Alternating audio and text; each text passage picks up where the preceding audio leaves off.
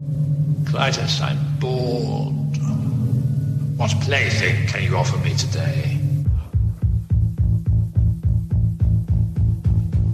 That's War Rocket Ajax to bring back his body.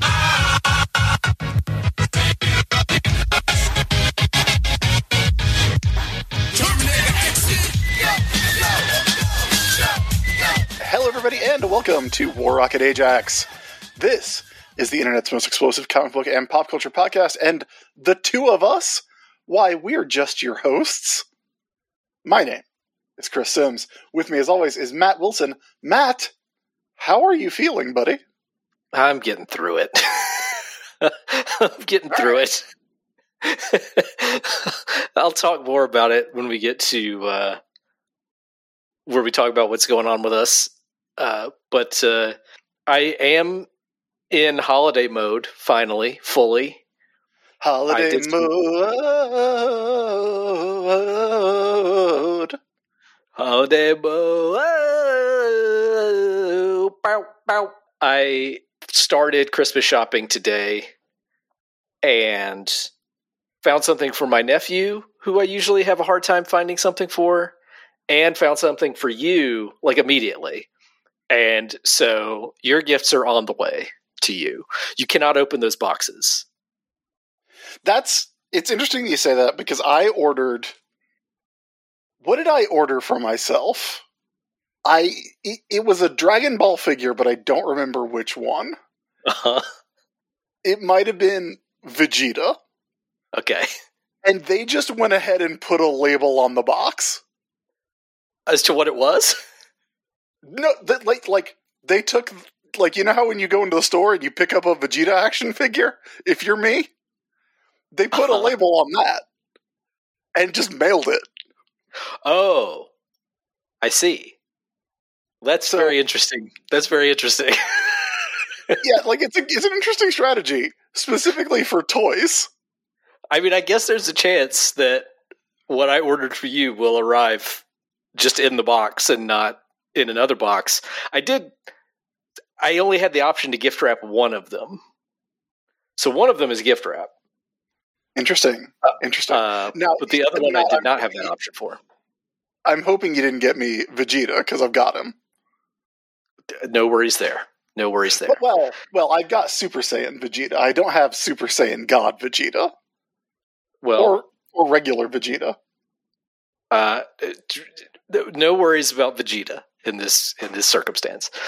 Uh, anyway, if there's a box to open, don't open it. If it comes with just a label on it, I don't know what the fuck. Uh, but anyway, Chris, I hope you're doing okay. I'm doing all right, Matt. I'm doing all right. I am. Uh, I have done some of my Christmas shopping, but I have not done all of it for sure. Yeah, yeah. You got to space it out. You gotta you gotta let the largesse flow for for a, a little bit of time, so you feel like you're in a giving spirit. I mean, I like you say that, but I did. It's surprising because I did start on Halloween Day. so it has been going on for a, a bit of time. Yeah, Chris, we're going to be talking about, we're going to be taking some listener questions on the show this week. Uh, we are recording on not our normal day, it's not Thursday night. Uh, there were a couple of reasons we didn't record on Thursday, and we may get into those a little later in the show. Um, it is Saturday afternoon, and we have put out the call for some listener questions. So we're going to be talking, taking some listener questions later in the show. But before that, Chris, we do have some business to take care of. Our first bit of business is thanking our newest supporters over on the website, Patreon. That's right, Matt. These are the people who have gone all the way down to 661 Gimmick Street. They've also gone to patreon.com slash warrocketajax. That is the important part. That is the But I'm important sure part. there, yes. I'm sure there is something at 661 Gimmick Street. Of course, there's something at 661 Gimmick Street. I mean, it it could be the the famous, the internationally famous Gimmick Street vacant lot district. It's not. We're not there yet. We're not. Do, we're not doing that yet. If, if it's we haven't, vacant we haven't given up on on the bit we haven't we haven't given up on the bit, but not stopped doing the bit yet. Okay. Right. It's it. it's the it's the petting zoo that has reindeers. That's that's a good that's a good one. It's it's weird because it is it's it's not seasonal. It's there all the time. Yeah, it's there all the time. You could go pet reindeer anytime you want Yeah. at the petting zoo. At, at well at the at the Gimmick Street petting zoo. Yeah. It's also adults only, but like non-sexually.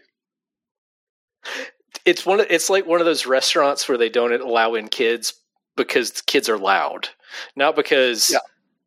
it's a yeah. It's not a sexual thing. It's a quiet thing. Yeah, it's it's like a it's it's like a Dave and Buster's. It's a petting zoo for adults. I mean, that's not selling me on it. I was in the city of Philadelphia. I was in the city of Philadelphia for Thanksgiving. The Chris. Dave and Buster's of cities. Not wrong. Not wrong. Hey, don't let Marlene listen to this episode. so we went downtown for a day and went through a Christmas market. It was great. It was so nice. This is a little mini check before mini comfort before my actual comfort. We went to the Christmas market. It was super fun. And then after that, Marlene wanted to go to like a thrift store, like a secondhand store, and look around. And I just wanted to be somewhere warm where I could sit down, which you cannot do at uh, whatever that store was, the secondhand store. So I went into a mall downtown where I could just kind of sit in the food court. And a huge section of this mall was an under construction, essentially Dave and Buster's, but that's also mini golf. Okay. and it had some like ridiculous name with putt in the name but it was Okay, so it wasn't like a Topgolf. it was not a Topgolf. It was a it was a huge mini golf dave and buster's. So it was like they had mini golf and arcade games and alcohol. Whenever they were going to finally open. It was so weird to me. Nonetheless. I gotta say that this we're still in the bit, but like if I can take a step outside the bit for a second, if there was a place where I could go get like a cocktail and also see a reindeer, I would I would go there tonight. yeah that would be amazing um, it's called Puttshack That's not a pun. It's like they're trying to play on Caddyshack, but that's nothing. You could just call it Caddyshack. you could, you could. Anyway, there's a petting zoo at 661 Gimmick Street. There is. But that has very little to do with what we need you to do, which is go to patreon.com slash warrocketajax and kick in as little as a dollar a month to help us keep this show going. Help us block out some time on a Saturday, a rare daylight recording, and uh, most importantly, help us pay those gimmicks they keep sending in the mail called bills. Because they do keep sending them. They do. And Chris, we're recording this at pretty much wake up, wake up, wake up the first of the month. Which means I don't have any new names to read. Nobody has signed on since the last time we recorded. You could be that person. You could be the next one to join up on Patreon and help us continue uh, to pay our bills and otherwise fund uh, our lives and things we need to pay for. You can help us out a whole bunch if you go to patreon.com slash warrocketajax and kick in as little as a dollar a month, like Chris said. And uh, you can help us get back to that funny weed number. We're still reaching back for that funny weed number ever since that weird thing happened where Patreon like deleted some patrons. I still don't know what happened with that, but our patron number went down and we're just clawing back to the funny weed number. So help us get there, please, if you can. Um, as a Patreon supporter, you help support this show every week, the Every Story Ever special every month, comics catch up every month, as well as Movie Fighters and Snack Situation. we're gonna have to do a movie fighters for December, Chris, because the strikes are over. We could watch that violent Santa movie. That that There's was also- our plan. Yeah, there's also been another suggestion of a movie for us to watch in December, so we have a couple options. Um, all of those shows are made possible by your support on Patreon, and as a patron, you get every single one of those shows that I just listed off completely ad free in your own special Patreon feed that only you get. That's just for you. You can also get bonus content, stuff we record specially for Patreon, uh, stuff that Chris writes that's just for Patreon, stuff we cut out of the show, stuff I cut out of the show, uh, outtakes that don't make it in for time or whatever other reason that uh, I put on the Patreon just for patrons. All of that bonus content you can get over on the Patreon if you're at that level. Line stepping privileges for our various segments, like Every Story Ever and currently Thursday Night Raw, and uh, physical rewards as well, like t shirts. We got to start thinking about what the 2024 t shirt is going to be. Uh, and I'm sure we will come up with something so nice for the 2024 t shirt. If you're unable to help us monetarily, which it happens, we understand uh, that sometimes money is tight.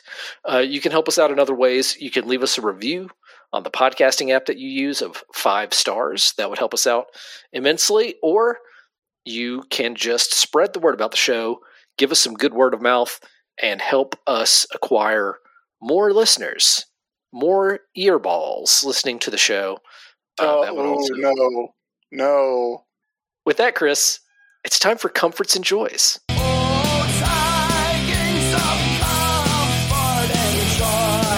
Chris, what's bringing you comfort this week? Matt, I gotta say, I don't, I don't like that you said that and the way you said that. But, but here's here's what's bringing me comfort, Matt. Baby, I'm, uh, I'm making the decisions now. I'm the one in charge, buddy. Because I got we we got a visit from the Nielsen company. You're a Nielsen household? we are a Nielsen household. So when in, in 2024, when all programming on on broadcast television is uh, AEW and reruns of Star Trek: The Next Generation, you know who to thank, and you're welcome. That's the real peak TV. Wow. Wow. Incredible. Yeah, I'm. I'm. He, here's here's the thing though. They are not interested in me. They. It is. It is my wife, uh, who is in the demo that, that they want. That they actually want the opinion of, because I am. I am past. I'm no longer 18 to 34, and buddy, I'm a dime a dozen at this point. You're in the you're in the 18 to 49 demo. I'm in the 18 to 49. Yeah, but but th- they're not. I don't think they're looking for me these days. I will say, uh, I, I did have to like we had to. Obviously, nowadays, mostly concerned with streaming, which is weird because you'd think they would be able to know who's who's doing that, but I had to list off like all the streaming services that I use, and so we had like you know the the standard you know Netflix, Hulu, and everything, and I was like, yeah, and we also actually watch a lot of Dropout. Uh, we, we like Dropout a lot, and then old guy looked at uh looked at the PlayStation and was like, I see you got Crunchyroll and Funimation on here, and I was like, yeah, yeah. Unfortunately, I do really love Goku and his friends. Unfortunately, I I do watch quite a bit of anime. So so maybe that's what it's going to be. Maybe we're going to get finally the Star Trek: The Next Generation anime that that we've been needing. Mm, mm. Maybe it's finally time for Riker to achieve his second form. Make it shonen. Honestly, Star Trek but make it shonen does sound pretty good. Although that is pretty close to basically what this season of Lower Decks has been, which is extremely good. This season of Lower Decks uh, owns bones, actually. Uh, so yeah, um, taking comfort in that. taking comfort in having the power over the media. So uh, interested to see how that goes. Matt, what is uh, what is comforting you this week? Uh, well, Chris, what is comforting me is that I have any power left in my body okay, yeah. because you will recall when we did every story ever some number of days ago that I was like, I don't feel so good. My stomach's a little shaky. Well, the following two days were me discovering that I basically had stomach flu Oh, and it being fucking terrible. Uh, I still don't feel great, but I'm gradually getting better. The worst day was Thursday. A huge part of why we didn't record on Thursday um, is because I was still quite sick, and uh, I had to take the day off from work, and it's just painful, like it just uncomfortable and painful. And uh, I never had a fever or anything, but it just felt bad. Just felt like trash. And uh, so my comfort is that I actually feel better now today that we're recording this. so, so your comfort is actual comfort. yes, uh, or lack of discomfort. Many would call that comfort. Mm, I think there's a distinction. Less discomfort is not necessarily comfort. This might be the most on-brand exchange that we have had in quite some time.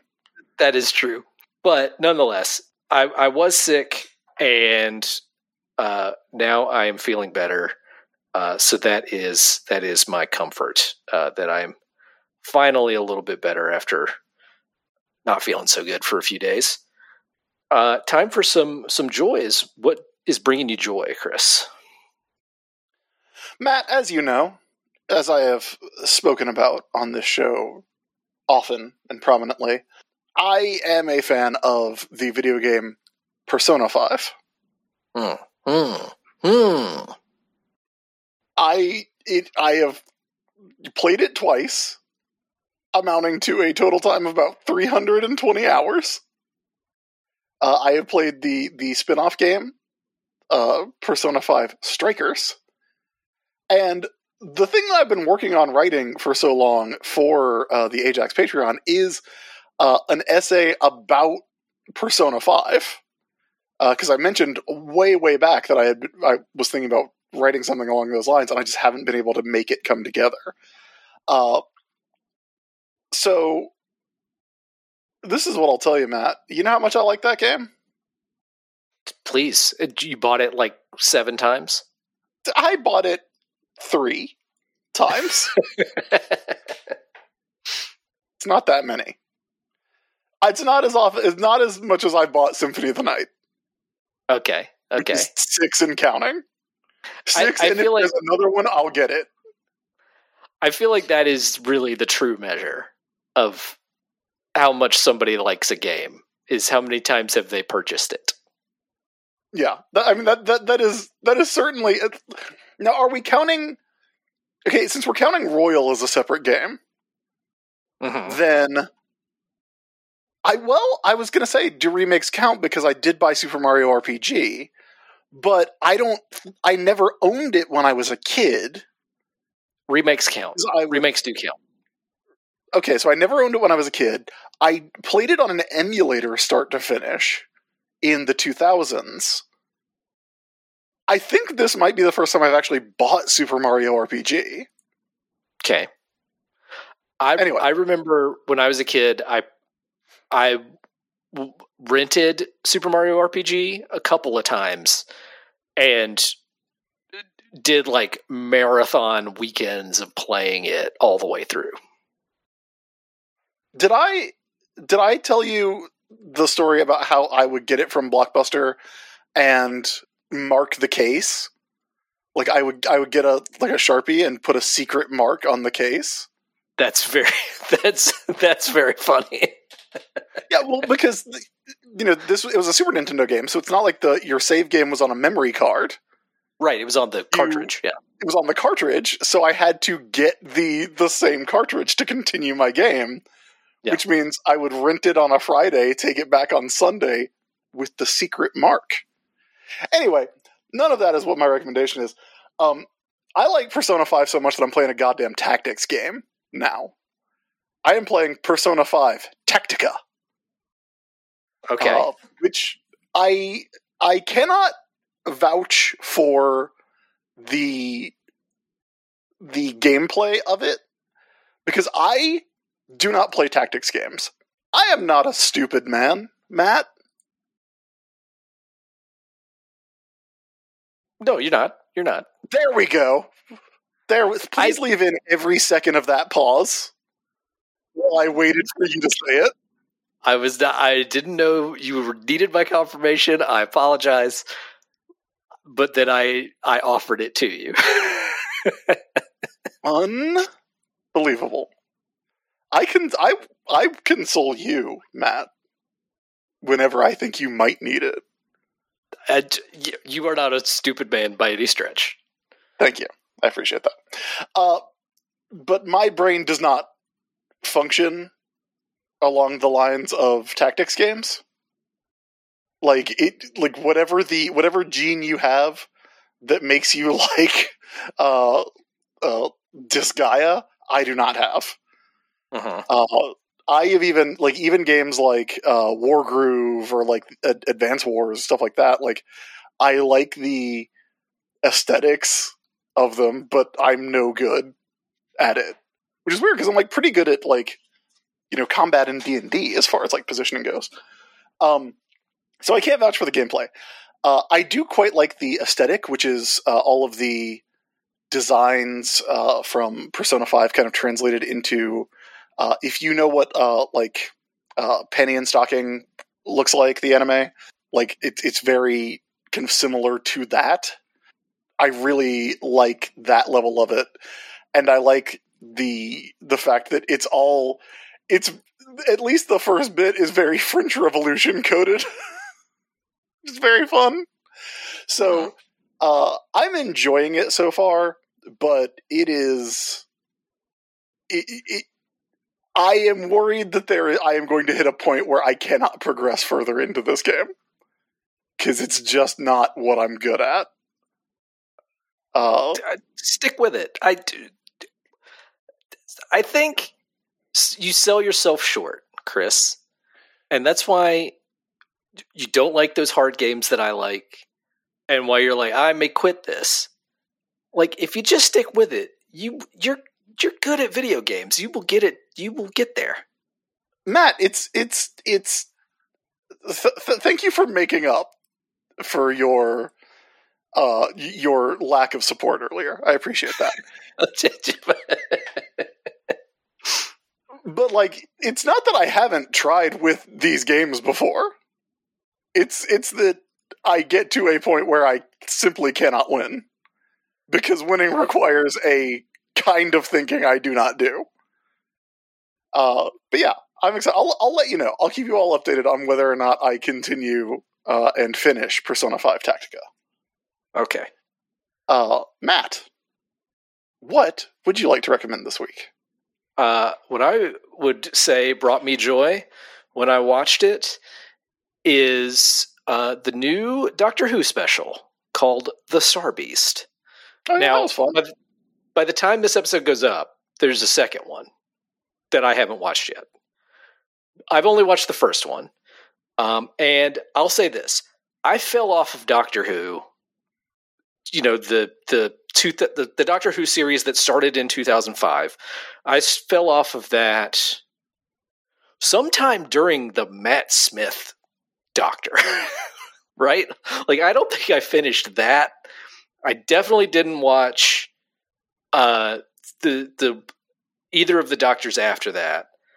Um, but because this is on Disney Plus, and because it's David Tennant coming back, not as the tenth Doctor again, he is the fourteenth Doctor, but he has the same face as the tenth Doctor. Um, I was like, yeah, I'll give it a try. Let's see what this is, right? I knew some stuff about it before I started, and I kind of knew this detail, but when the credit came up in the episode, that said based on a story by Pat Mills and Dave Gibbons, I hooted. I did the same thing because AC wanted to watch it because uh, she has always been more into Doctor Who than than me, and they came Yeah. up, and I and I was like, I was like, hey, Pat Mills and Dave Gibbons, and AC was like, Yeah. who's Pat Mills? Yeah, same thing happened. I was like, I like hooted, like Pat Mills, Dave Gibbons, and Marlene was like, "Are you? Is that a serious? Are you being serious?" and I was like, "Yeah, the, the, those are comics, guys, and this story is based on a comic that was in Doctor Who magazine." And if you know that, and you know anything about Pat Mills and Dave Gibbons, you can see the twist in this story coming from so far away. The It- second, the second, I I went, that's that's that's a monster. yep. That's that's the It's like- monster. Uh, oh, I know. I know what's happening here. I've read enough 2000 AD stories to know exactly what this is going to be. Oh, this is a Pat Mill story. I I okay, we got it. Nonetheless, I thought this special was an absolute hoot. I love Donna Noble being so ride or die for her trans daughter. hmm uh, that element, like Donna Noble, might be my favorite Do- Doctor Who companion ever. Like she's incredibly great, and making her like have a trans daughter and be so absolutely, I will defend my trans daughter to the death is just like sh- give it to them, give it to those people on TERF Island. Uh, Russell T Davies and Pat Mills and Dave Gibbons. Uh, even though And I Catherine don't Tate. know, and Catherine Tate. I don't know if you had anything to do with that story, that part of the story, Pat Mills and Dave Gibbons, but nonetheless. Um, but like the story is good. There's a few moments where it's like a little too cute, like a little maybe a, t- a tad too clever. I think you'll know it when it happens. Uh, but that's Doctor Who. Like that's what Doctor Who is. You just kind of have to expect that. Uh, but all in all, I thought it was a really good special, and it made me want to go back and watch the Doctor Who I didn't watch. Uh, so, listeners, tell me if any of that Doctor Who that I never saw is worth going back and catching up on. This is very kind of new viewer friendly in many many ways. Uh, but I, but I, I do feel kind of bad uh, f- for missing the Jodie Whittaker seasons to a degree because I'm sure she was good. I just I it wasn't any of the actors that made me fall off. It was the writing got kind of way overcomplicated and the show came beca- the show became really focused on itself. You know what I mean? hmm and I kind of just got sick of it. But um, if there are like specific episodes from those seasons that I should go back and watch, let me know because I kind of have an interest in like going back and catching up on some Doctor Who now. Anyway, that's my joy. The uh, the first of the Doctor Who specials on Disney Plus. I I'm gonna watch the second one uh, because I I enjoyed the first one quite a bit. With that, Chris, it's time to talk about some comics. What do you say? Let's do it. Uh, so, Chris, you told me that X Men Blue Origins number one is the winner of a Texter's Choice Award this week. Yeah, it's not the winner of the official Texter's Choice because you and I did not discuss it. But We I not. did get a text message, and I got a text message on Thursday at about nine forty-five, uh, from friend of the show, friend of of me, listener of the show, uh, Kev Maroney, saying, "Hey, if you haven't already, you should read uh, X Men Blue Origins." because it is the comic I've been waiting for for 30 plus years. Uh, and then after I read it the following day, uh, I did uh, text him back. You've been waiting since 1993 for Mystique to be Nightcrawler's father? And he said, yes. legit, legit. That is the that is the origin re-retcon in this one. Uh, Mm. That no longer must we live under the tyranny of Chuck Austin. Azazel is not uh is it is no longer uh Nightcrawler's father. It is revealed in this issue that that is part of, that is part of a deception on the part of Mystique, and that Mystique, as uh someone was able to control her body down to the genetic level, was made a baby with destiny. Uh, so so I I was going to say, did Mystique asexually reproduce? no, it's it, uh, okay, Kurt Wagner is hers and Destiny's, okay. which I read it and it's like I had a moment of reading it where I was like, yeah, like wasn't you know, like yeah, wasn't that what it always was? like, because it's it's one of those things that like like yeah, of course that's what it is, right? But but now it is now it is official canon. Uh, and there's a there's a a moment where Mystique is like where where Mystique is like, yeah, it was it was me and Destiny, and Nightcrawler, Nightcrawler, like he hasn't been around, is like, but hang on, you're both ladies. And that is the one part of the story that like I didn't like, but Nightcrawler is being told this story, so he is the audience stand-in, so I get it. Uh, but it is it is very much like like Nightcrawler. That would not be the most surprising thing that has happened to you this week. Probably true. Yeah. Uh, Uh, yeah, I, I this is by this is written by Si Spurrier with art by Wilton Santos and Marcus To. By the way, Yeah. uh, so yeah, like that was that was a uh like fun thing to have in there. A thing that I know everybody like like I I feel like that's something that we've all as fans agreed on. Like like I feel like like yeah, like Nightcrawler's mom is Mystique and Nightcrawler's mom is Destiny, right? Like that's that's how it works. Uh so again, it's one of those things that like like yes, of course this should be canon. So uh, it was uh, nice to nice to see. Nice to get. how uh, long? How long has Nightcrawler had this Miles Morales costume? Uh, Nightcrawler has is pretending to be Spider Man, to be a third Spider Man, uh, currently, after the events of uh of Professor X telling all the mutants to leave Earth. Okay, okay. Nobody's like Spider Man got a tail now. That's wild.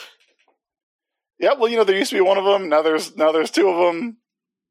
For a while, he for a while he had blonde hair. Worked at a coffee shop, That's true. and that that was my brother. That was my brother Ben. I love me Spider Man again. Woo! It's good to be Spider Man. We, we we love Ben. We love Peter coming back, and immediately hearing that Ben Riley died. Is- Yep, it's the best. Uh, next up, I want to briefly talk about Batman Brave and the Bold number seven. Uh, it is an anthology issue. Um, it's got quite a few stories in it, um, and they're all pretty good. Like, uh, you know, there's a Aquaman story that's uh, pretty good. There's a Guillem March Batman story that is weird. I believe that is Guillaume. Guillaume. Okay.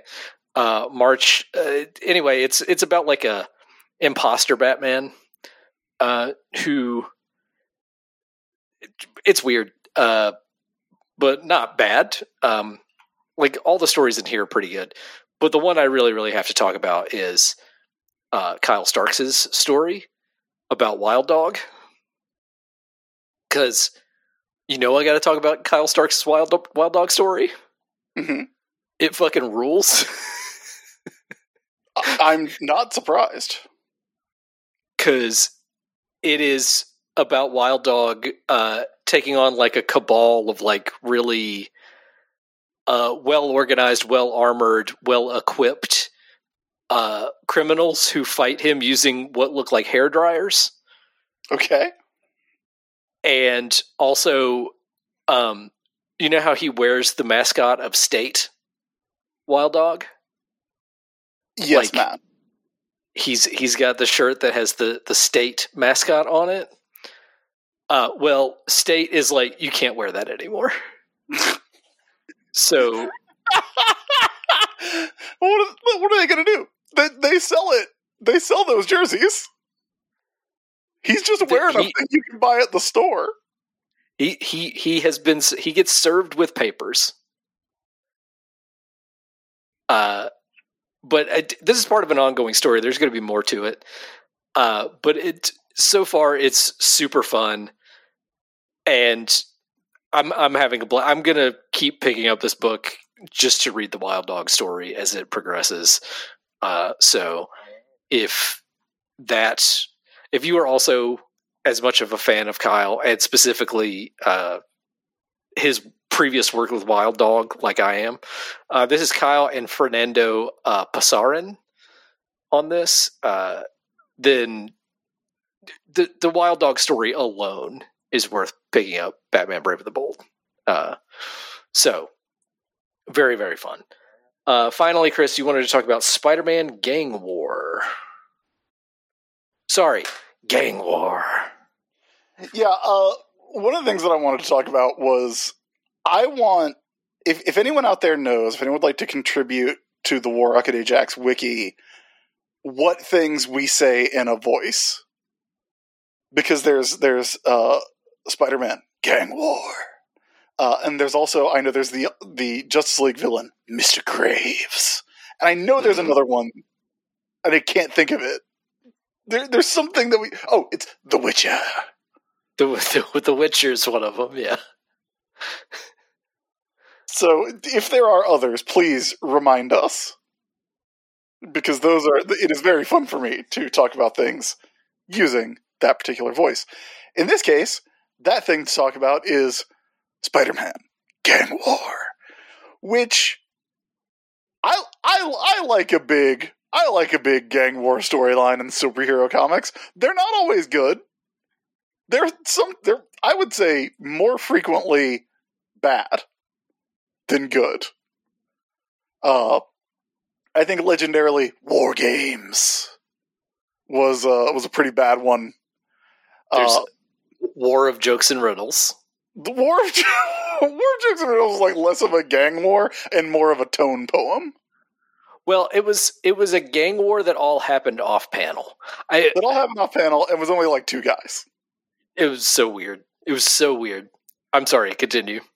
Yeah, no, like we Matt, we can talk about that one right now if you want to. No, please continue. Yeah. Uh, but yeah, it's uh, I I like a story where you see all of the the super villains that are kind of like involved in in low rent non super crime. I think that's fun. And for me, the most fun thing about this was when uh, you open it up and you get that map of Manhattan and you see whose uh, territories there are. And you've got, like, you know, the Rose, uh, Madam Mask, Hammerhead, Mr. Negative, uh, the Crime Master. But you also find out that, like, way, way over uh, past, past, like, I guess, I guess in Queens, the enforcers are in charge. The enforcers who are specifically not crime bosses. They are the guys hired by crime bosses. Yeah, that might actually be part of Long Island, all the way out there. Oh, oh. Lo- love to see the enforcers making good though. Uh, but no, this particular issue uh, was very very fun. Slide is in it, which is nice. Uh, I like that we're like keeping him with the continuity of, you know, Wilson Fisk outlawing superheroes in New York City, and that not just going away because Wilson Fisk is no longer mayor. I, I like it when stuff follows like a logical progression. I like shared superhero universes, so uh, so yeah, lots of of fun stuff in this.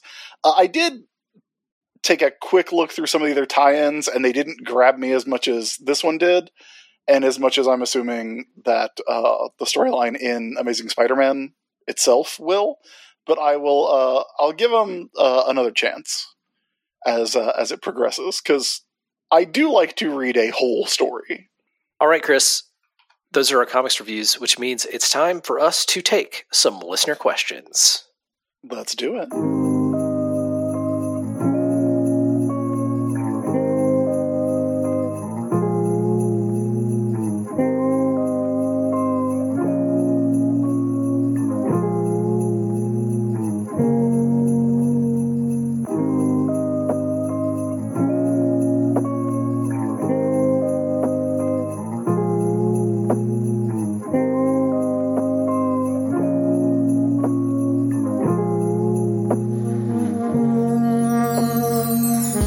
Chris. Our first question comes to us from Brian D, who sent this to us by email.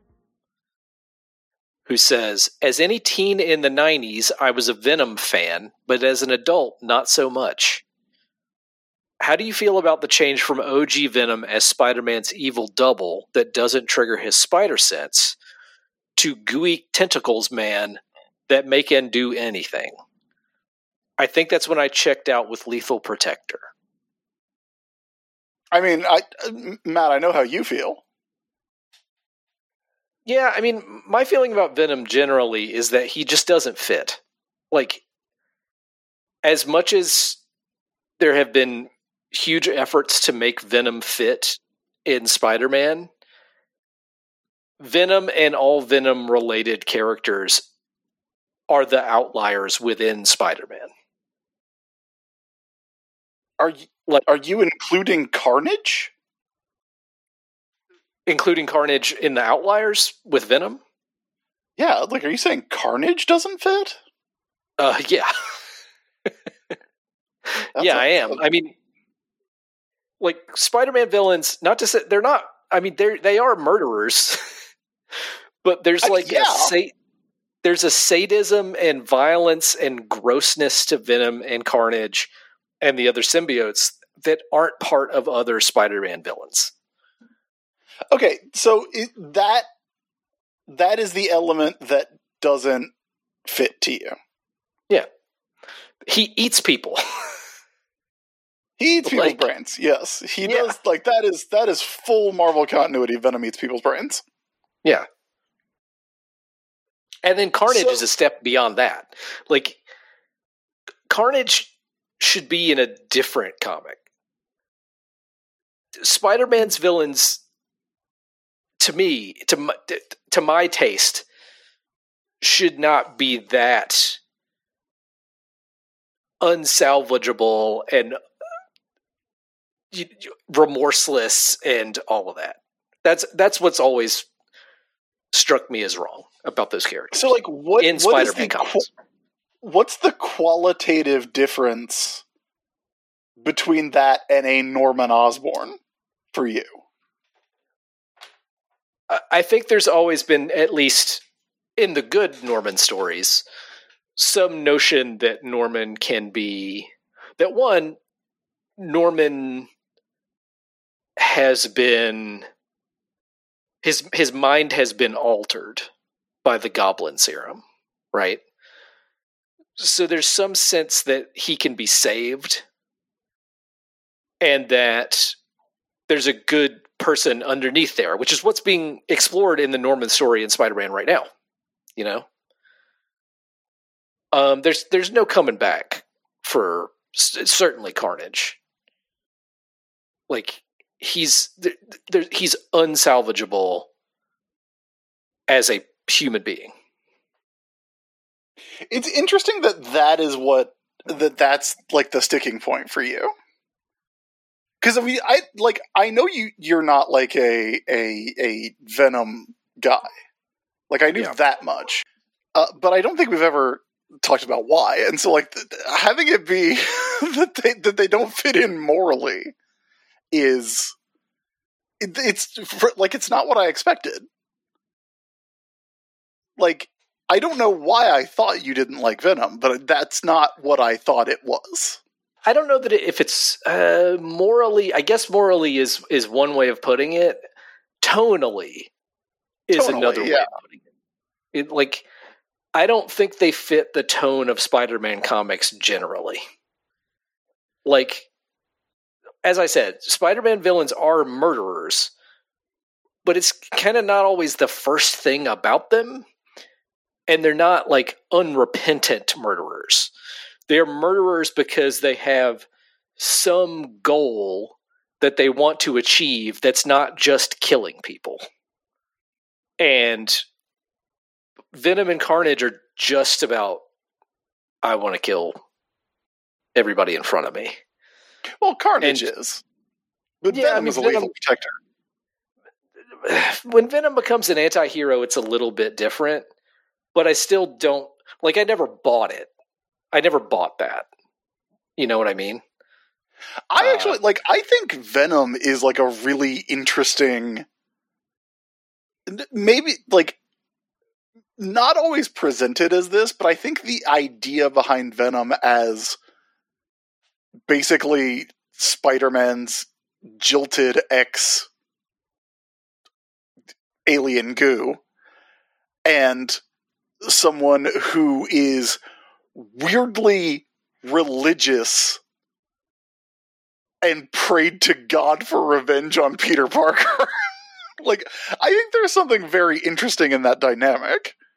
Yeah, I, Uh, I think I think there's elements to that that could work. I, I love. I actually love the idea of a villain who doesn't set off Spider-Man's spider sense. Like that's maybe the smartest thing about Venom because it used to be Peter's costume, right? But there's so much edgy 90s slathered all over it that it doesn't work for me as a package. Yeah, I, I,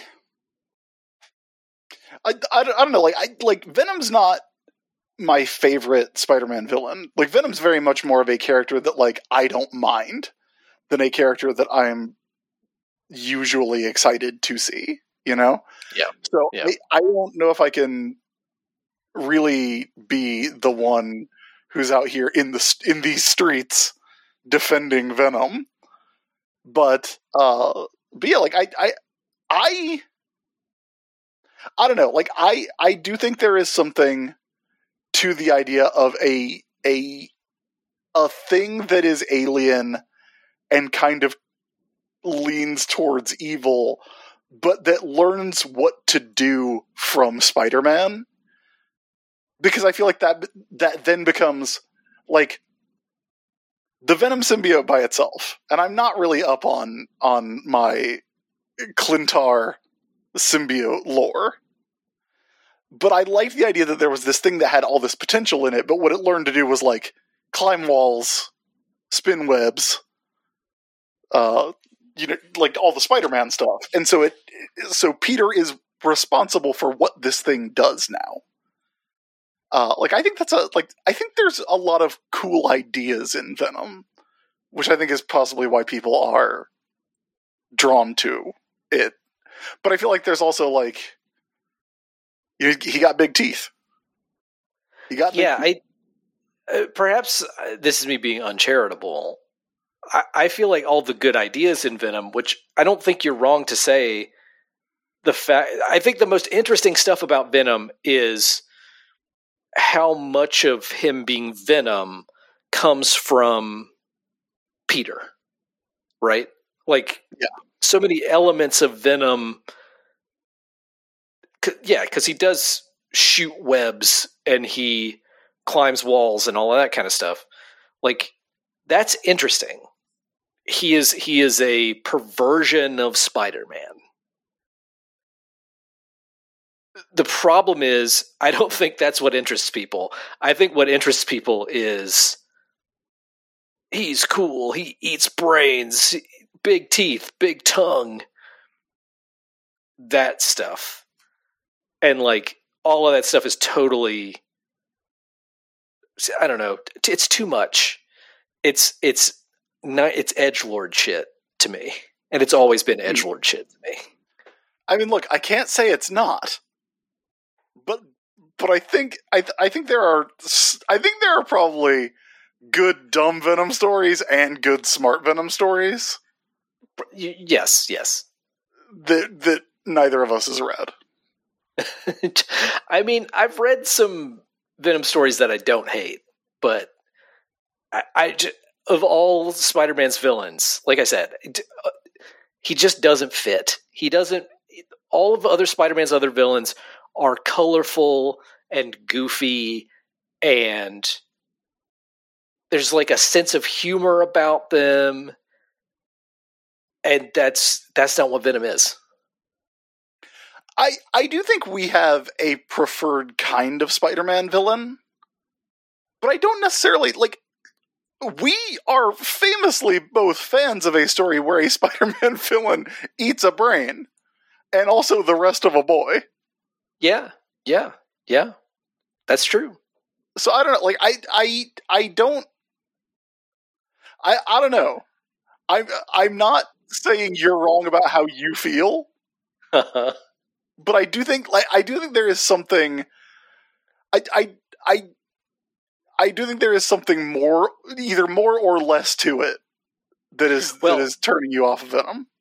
What's important about that story where that villain does that thing that no one should do?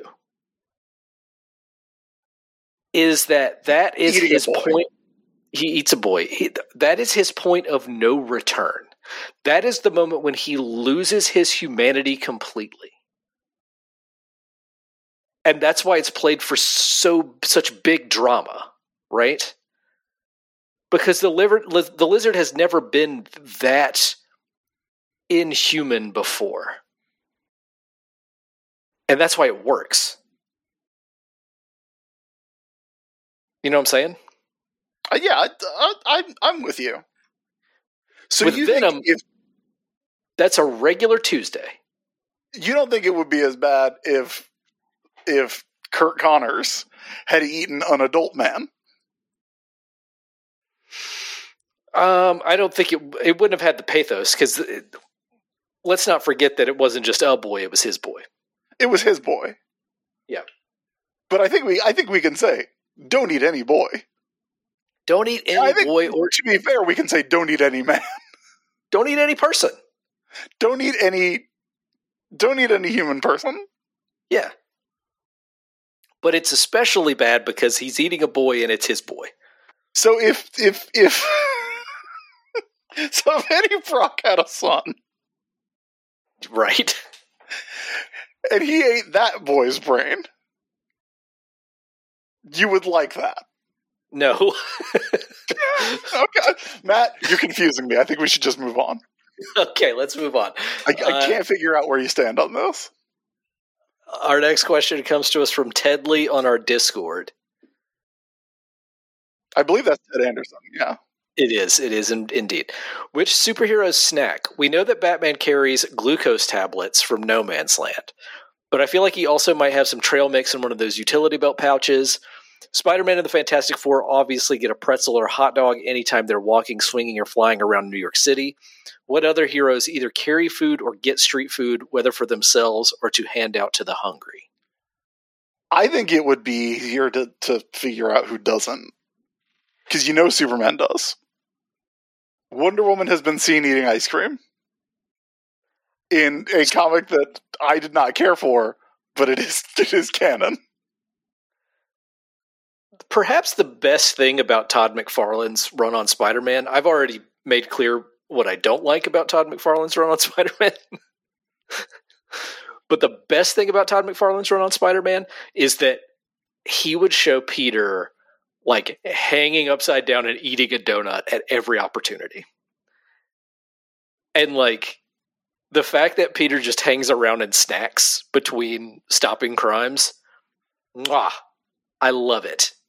I one of my it. favorite one of my favorite bits in uh, Chip's run is in that like really good like documentary issue where that guy with the hot dog cart, Spider Man saves his life, and then the guy's like, "You you can have free hot dogs for life," and so Spider Man goes to that hot dog cart every day because he can have a free hot dog. Like Yes. that is that's the most Spider Man thing there is. Every day. Like like w- wealth and fame is ignored, but you gotta eat. So I would have. uh, Okay, so we think that Superman snacks. Super. I mean, Superman famously eats. I mean, there, there's a series coming out right now about how much Superman loves Japanese food.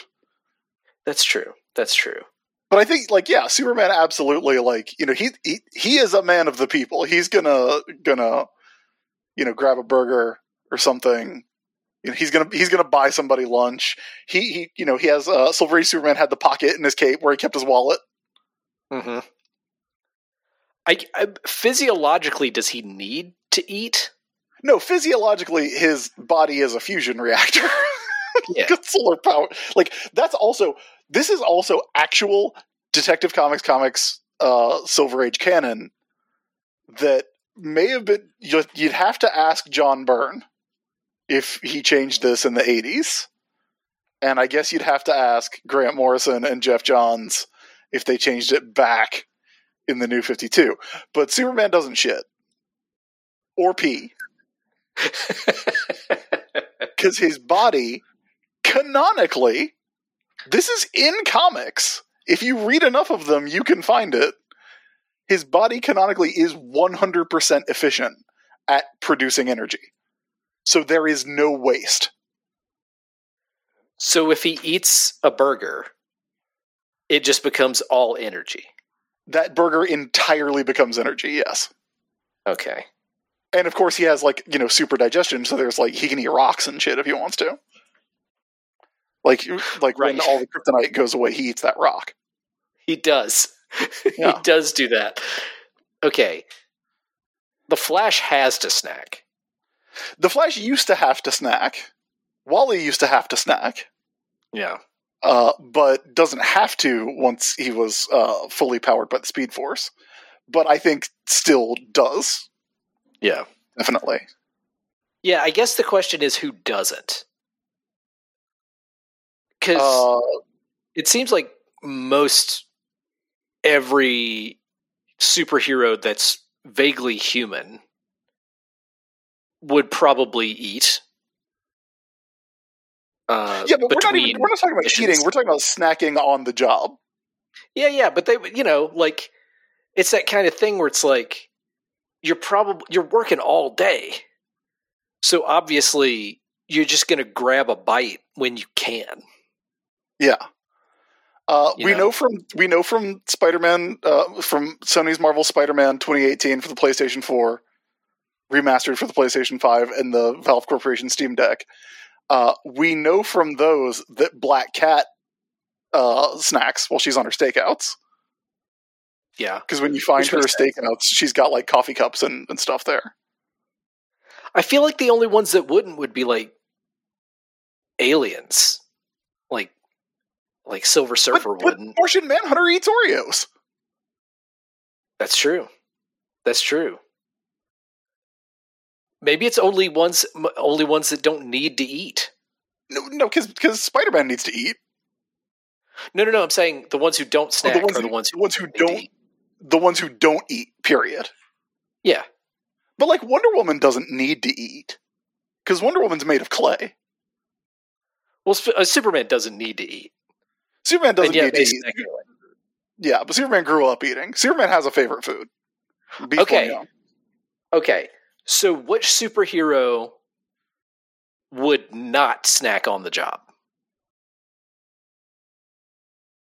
My initial thought is Hal Jordan, but I don't think that's right. I just would think snack. he'd be weird about it. He would snack because he was in the military. So, you- so you thinking he's like, I better have this candy bar because uh, you know I might get called off to space. You don't know when you're getting your next one. Yeah, yeah, he'd be like, I got, I gotta, I, I gotta pull out my E." MRE. He's a space cop, so he's eating donuts. Boy, oh boy, boy, oh boy. Like maybe Silver Surfer. I mean, Silver Surfer probably That's what I say about that. Um, Sorry, Silver Surfer. Silver Surfer doesn't Yeah. snack. That's that. Yeah. That's a definite no. He does not snack, which is weird because his boss snacks all the time.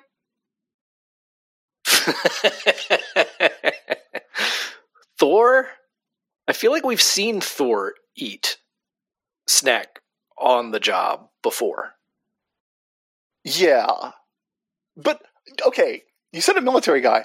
I don't feel like Cap eats on the job Hmm. because remember he did that when he was on meth. He did. So I think like normal Cap is too is like it's it's a discipline thing for him. Like he gets up, he eats his breakfast. You know, like Captain like Steve Rogers will eat, but Captain America's not going to eat. If you see Captain America, he's not getting a getting a sandwich. I tell you who. I'll tell you who's not snacking. Tony St- Iron Man slash Tony Stark. Iron Man. Iron Man is getting some kind of nutrient injection from his suit.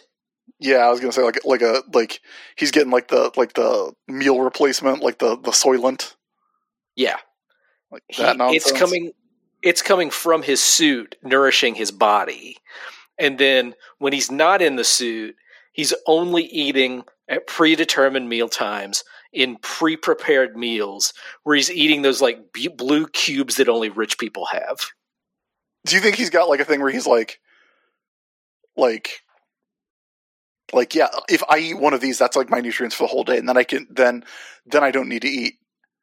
Like he he views eating as like an inefficient thing. Yeah. Like, he Yeah. doesn't enjoy it. He it's purely fuel. I buy that. I I I definitely buy that. Yeah, he get, he gets no enjoyment out of food, and thinks that people that do enjoy food are weird. Yeah, it's like it's like why would you waste your time and money? Yeah, exactly. Yeah. like why would you put garbage into your body just because it tastes good? Now, do you think that is? Do you think that's uh like his whole life thing, or do you think that's like a No, post recovery thing where Yeah, he was like having too much, like having too much of this thing that I liked was bad for me. Yeah. So now I'm going to go like the opposite direction. it, it's exactly that. Yeah, Okay, all right. I think of all of anybody, Tony is number one on the not snacking on the job thing because he's got the suit to do that for him, and he doesn't need it. I think we I think we landed on at least who doesn't. At least who doesn't? Yeah, I think like everybody else probably like you know like is is, is having something. I always think about I forget where I even heard this, but I remember Oh, was it? Hearing- was it this man doesn't shit? Because that was from me like a few minutes ago. no, I remember where I heard that. I, I feel like I got the most behind like behind the curtain into rich people's real lives that I've ever gotten. Uh it was a Paul F. Tompkins appearance on Conan years ago, where he was talking about being on set of the movie The Informant. Right? Yeah, and he's talking about Matt Damon. He's And- talking about Matt Damon, and he he talks about it being time for lunch, and Paul F. Tompkins was like, oh, "I guess I'm going to go to craft services and get a sandwich or whatever," but Matt Damon gets brought out a bowl of blue gelatinous cubes, and it's just like that's that's what rich people really eat. But that was a thing of him like coming off of like steroids, right? Like that was a thing of him no longer having to be in Jason Bourne shape. I thought. I think that's an excuse. So you think I it's just like when your bank account hits a certain number, Blue Apron starts sending you the, the the cubes, the true cubes. there's after you are a certain amount of rich and a certain amount of famous someone comes to you and says hey did you know you don't need actual food you can look really young for a really long time and live for a really long time and not have to worry about your health ever again if you just eat these gelatinous cubes in blue liquid. But you can't eat anything else. You can't eat anything else and keep it quiet. And Who the only time it ever got through was in that Paul F. Tompkins interview. Who do you think is like? Do you think it's like Monsanto? Who do you think? Who do you think is responsible for this, Matt? I don't have all the answers, Chris, but I've thought about, I've literally thought about that story about the gelatinous cubes that Matt Damon ate every day since I heard it. Because I'm just simply convinced that the super rich do not eat like the rest of us. And I don't I just don't mean they eat wrong. better food, I mean they eat entirely different food that we don't even know about. Yeah, like I don't. I don't think you're wrong. Okay. Here's our next question. Uh, it is from uh, Margot, not Kitty Pryde, who asks Wrong answers only. What's under Judge Dredd's helmet? A second smaller helmet. Very funny. Uh, I'll say Sylvester Stallone's face. a much wronger answer. Uh, here's a question from the True Elec on our Discord. Can Goku read? Now, Chris, this is a question you asked Yes. some time ago. What is what are your thoughts on whether Goku can read? Absolutely not. Okay. Can he not read at all? I think. I think he. I think. Okay. I don't think anyone taught Goku to read as a child. Well, the, the, the truth of it is, we've seen Goku as a child through much Yeah. of his childhood, in which he was never in any kind of school. No, he is raised by his grandpa, essentially in the woods. Yeah. He might have been like programmed to read by the, you know, the pod that he was sent to Earth in, but he lost all those memories when he got bonked on the head. Uh, the rare instance of a bonk on the head turning someone into a good person. Uh, so I don't think Grandpa taught him how to read. Grandpa didn't strike me as a bit as owning a lot of books. Grandpa Gohan. Grandpa Uh, Gohan.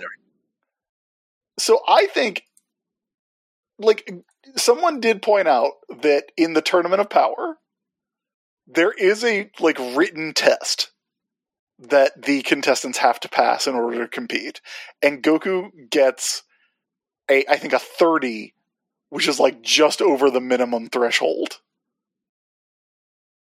to be uh to to be viable. So I think at this point in his life as a as a grandfather who stopped aging when he was like let's see when he was like Goku hasn't aged since he first died right right. because a he was dead for seven years uh, and according to the dragon ball wiki he was 33 when he died like jesus Ghost Goku is fighting Jesus. Yeah.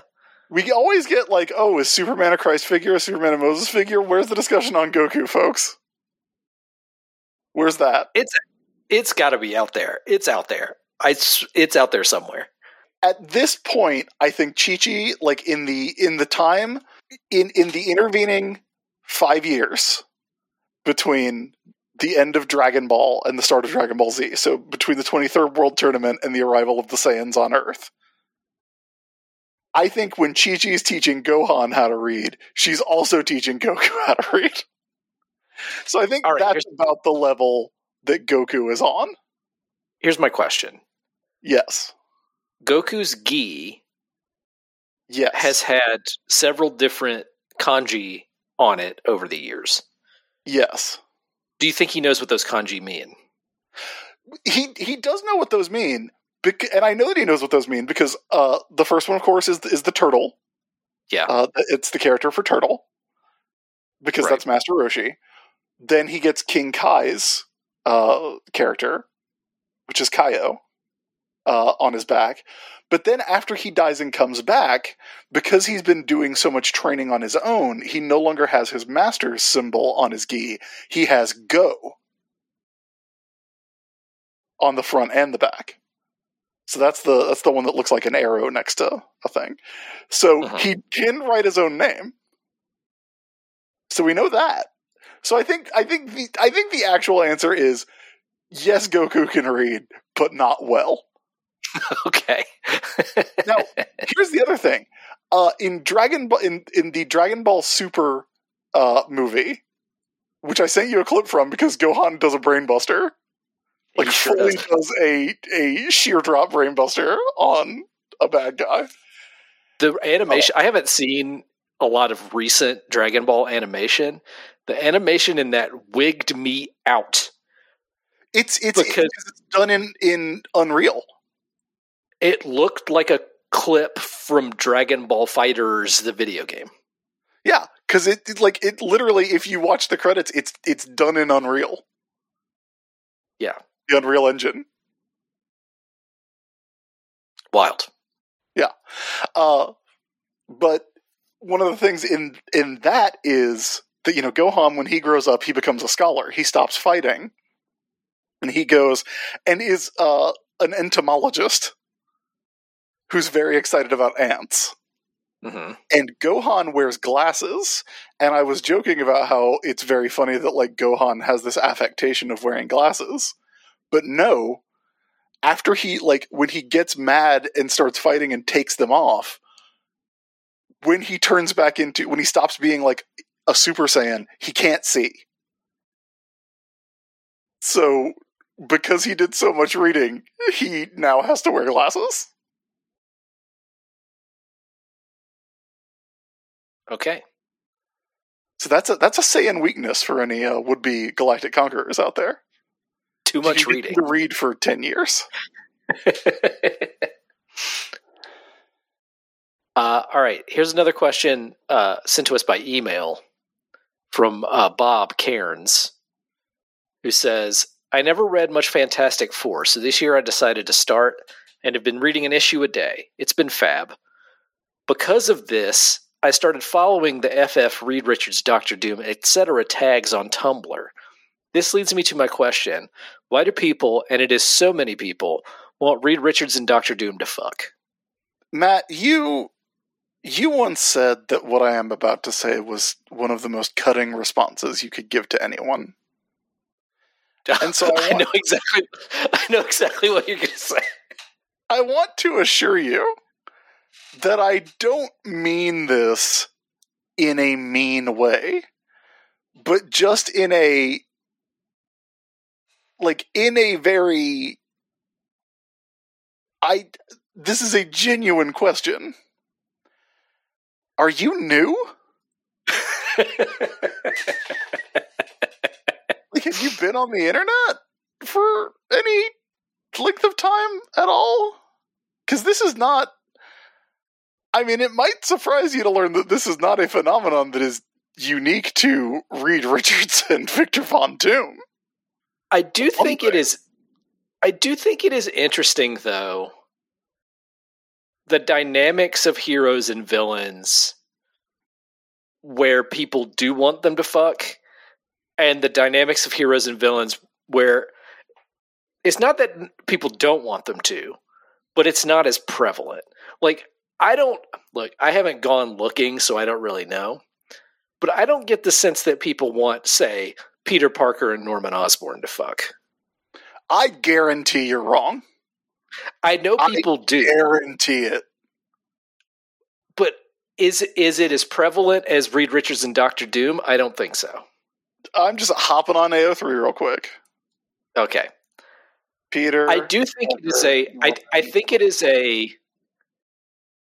The more passionate the hatred,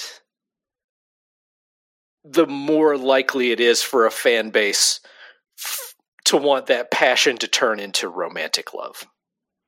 Only 63 works in Norman Osborn slash Peter Parker. I see. I knew it. I knew it. Now, Green Goblin slash Spider Man. Oh, okay. We'll see. We'll see. Also, it's- oh, I think I think they're all they're all the same. They're all they all go to the same place. okay. Uh, yeah, it's it's because it's because there is an intense relationship there. People love enemies to lover stories. I love enemies to lover stories, and also they were like college best friends. Right. There, there- I just gave my microphone a look that you can guess. them roughly being the same age helps too. I mean, with Peter and Norman, Norman is Peter's best friend's dad. I bet there's probably more Peter and Harry slash Vic. All right, let's see. Peter Parker, Harry Osborn.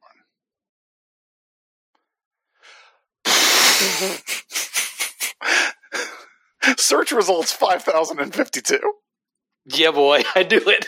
Go to that tag specifically, it's uh, it's uh uh there's 1797 on Yeah. uh on AO3. Yeah. And that I think that buddy that's down to that's down to to the Sam Raimi movies. Oh, I'm sure. I'm sure. Yeah.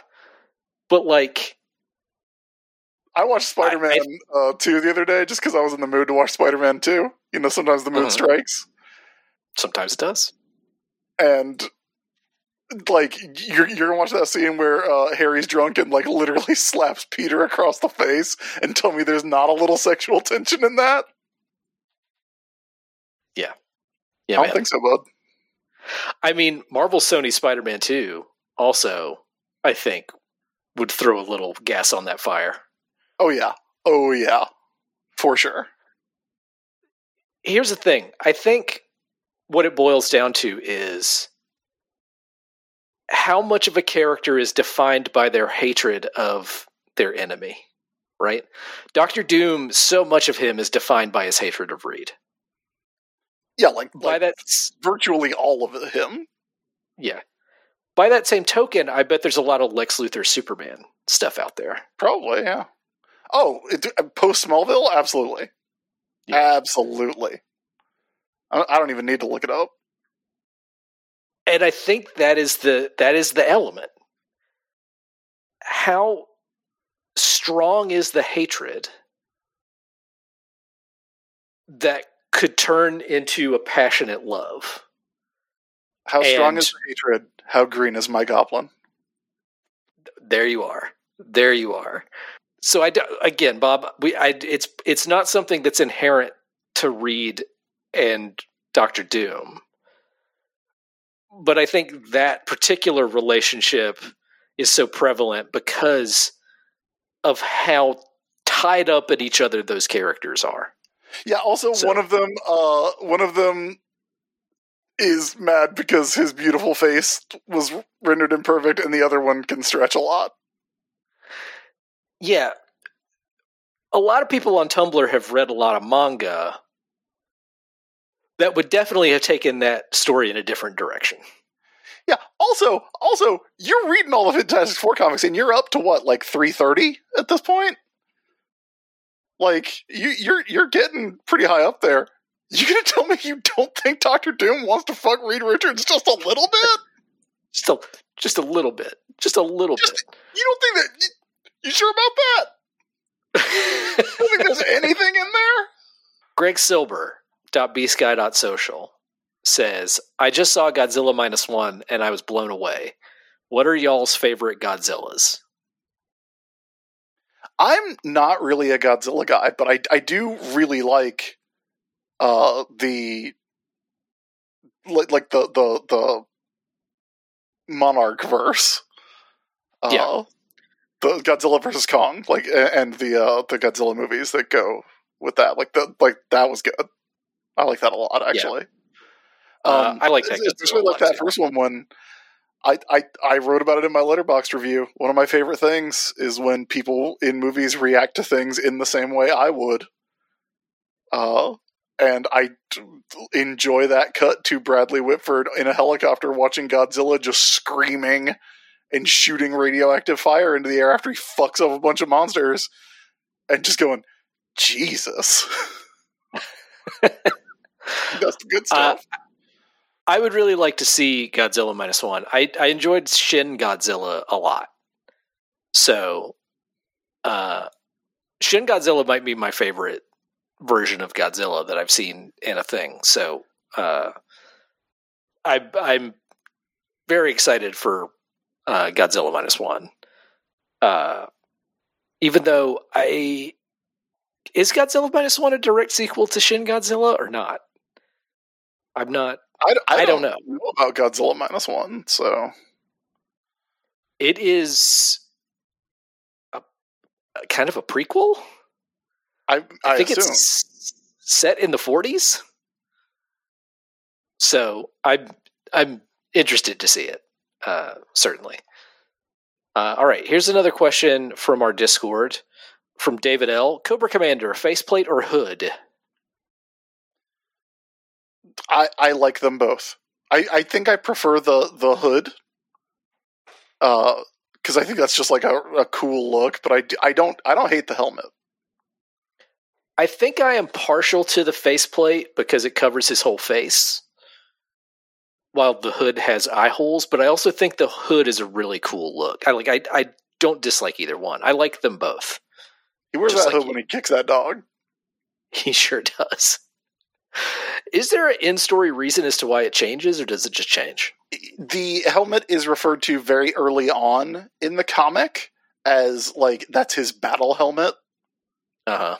Uh, I I I believe the helmet because the comic and the toys predate the cartoon.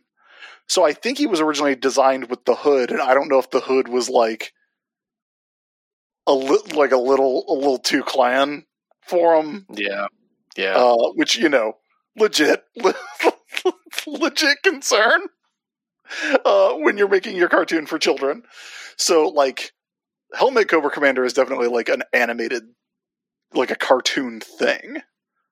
Right. Uh, but like it, it just depends. Like you know, like the fake Cobra Commander wears the helmet, uh, and also the robot suit. But the real Cobra Commander also wore the helmet in the comic. So. Yeah, I hmm. I- I guess if you want to kind of like no prize it, the helmet is for the field, and the hood is more of a formal dress. The the hood the hood's light. It breathes. It's for it's for around the house. Yeah, or for or for c- ceremonial events. You know, they're like mili- there's like military formal dress and military field dress. Uh, I I, I could buy that explanation. Yeah. All right. Yeah. Brad, the renegade dope dog, wants to know: Should I be worried about how my daughter is getting into crafts and DIY stuff if she's doing it because she's mirroring the behavior she sees in YouTube videos, right down to the diction, cadence, and rhetorical flourishes? Just monitor those YouTube channels, Brad. Yeah. Yeah. Right. I mean, like it sounds uh, like it sounds like a pretty positive thing to be to be mirroring. Yeah, I'm just saying, as we've said on here many times, YouTube is very sneaky, and you can be watching something that's perfectly fine, and then all of a sudden, you're being radicalized in the wrong direction. Yeah. So just, so just you know, keep an eye on that YouTube channel. And and look, you think we don't talk like this because of stuff we heard when we were young? You don't think we talk like this because we read uh, Achewood for however many years? yeah, my dude. Yeah, my dude. Uh, all right. Here is another question from Bluesky from uh, Franz Ferdinand 2, our pal, our pal Ben Gully. Oh, I love that guy. Uh, ben, Ben says, if you're going to have a video game adaptation of one of your favorite comics, what would be the best and worst genres for it to be? Uh, so so first we have to figure out the comic that is being adapted. Oh, no, not one of our favorite comics. One of your comics. Oh, one of my comics. Sorry, I misread that. One Uh, of well, obviously, your the, the best one for pretty much anything I've done would be a, a Metroidvania. Dracula Unconquered as a Metroidvania. Yeah, Dracula Unconquered the Metroidvania would be the hundred percent what it would be. Um, It's a Castlevania where you play as Dracula, yes, which I guess they've already done.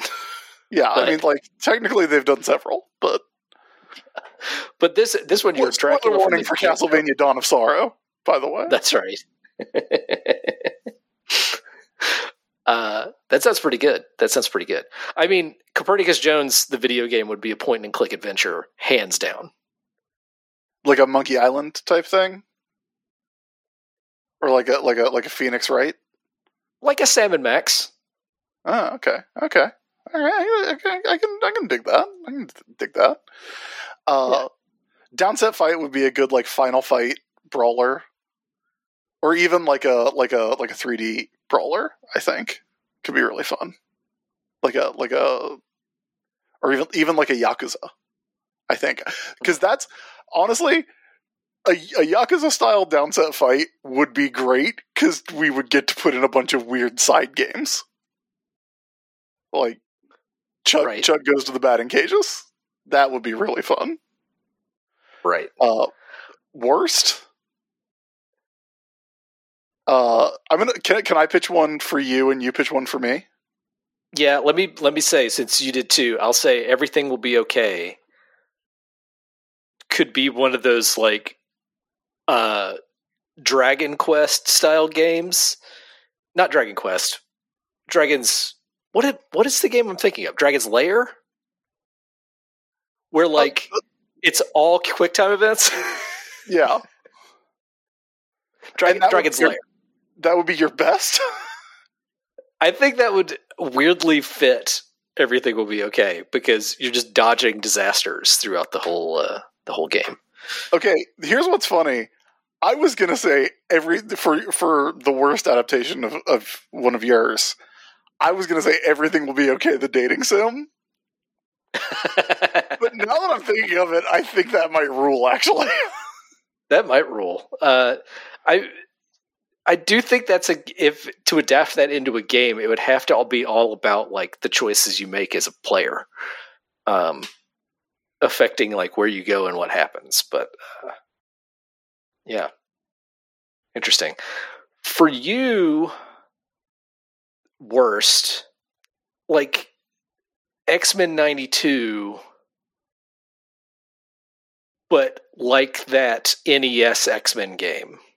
That Mm, was that like top down, yeah, uh, yeah. you're always running thing thing where you like it's so easy to die. It's like notoriously hard and bad. Yeah, that game was Uh, not fun. yeah, yeah. X Men '92, the six-player arcade game, however, That would rock. Yeah, I, that, I mean, six does- player arcade game where it's you ha- somebody has to play as Jubilee. yeah, that that basically exists, but not with Jubilee, unfortunately. Yeah, that would rule. Uh, let's see. How are we doing on time? I think I think that's about I think that about does it, bud. We can take one more. Let's take one more question. Okay.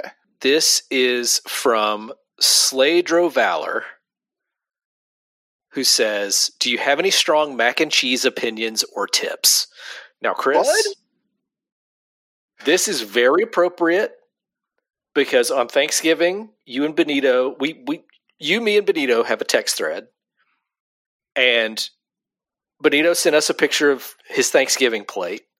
I didn't send a picture of anything because on Thanksgiving we didn't do full plate. We kind of just like ate food as it was ready. so I didn't have a full plate to show or anything I made to show because all I did was mashed potatoes. But you sent a picture of the mac and cheese that you made and it looked glorious.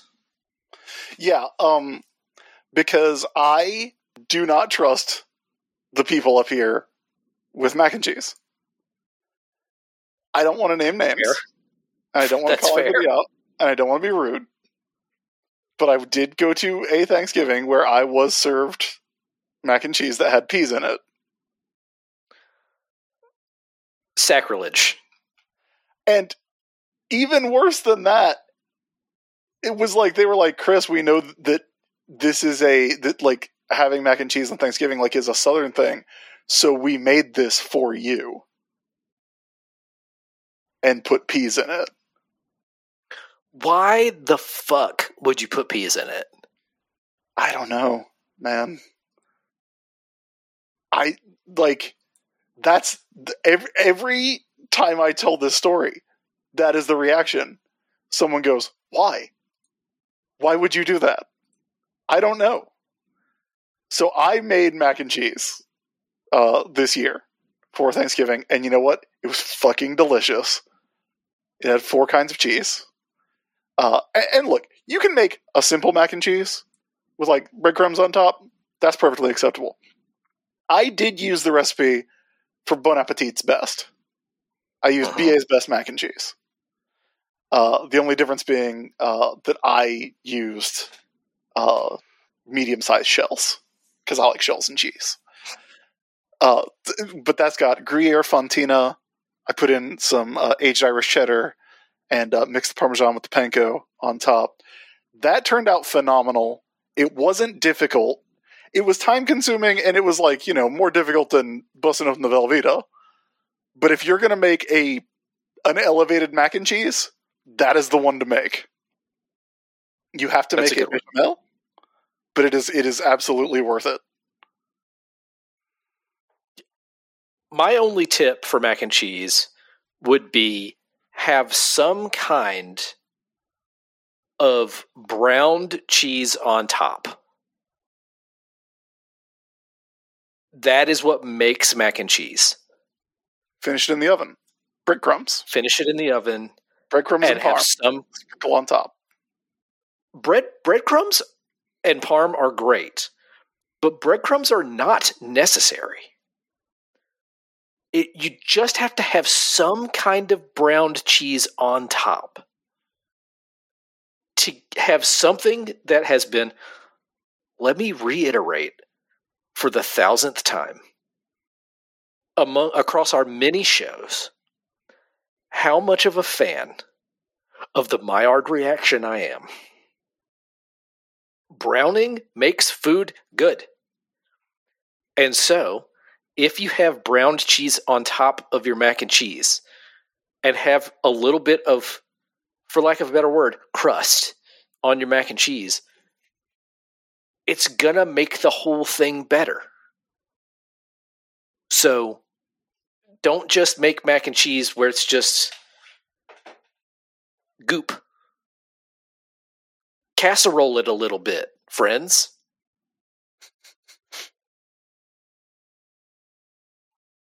Casserole it just a little bit, baby. Yeah.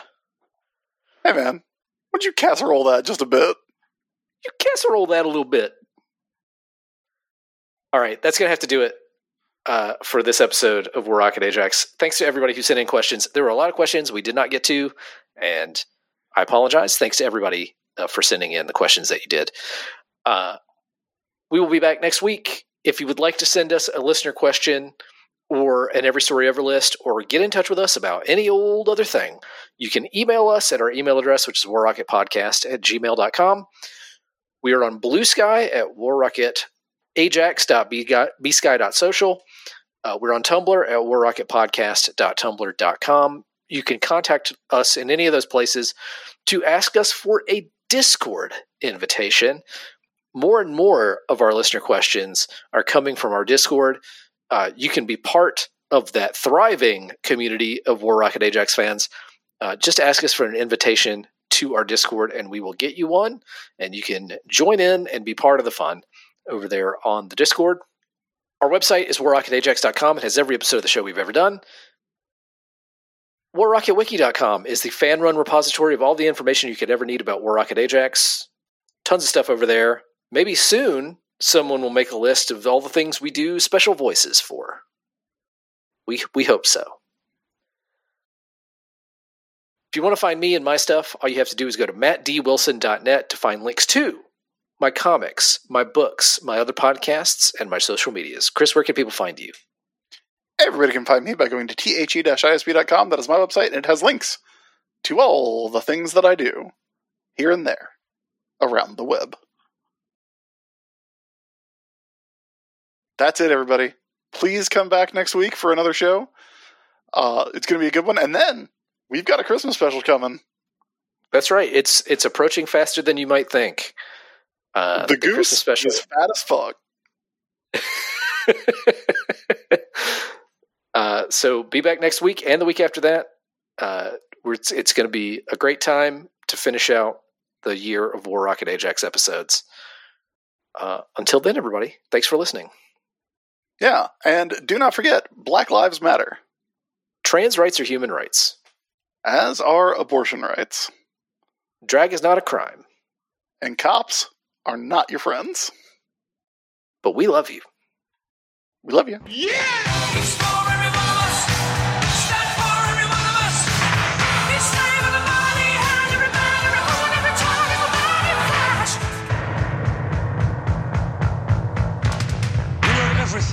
Flash.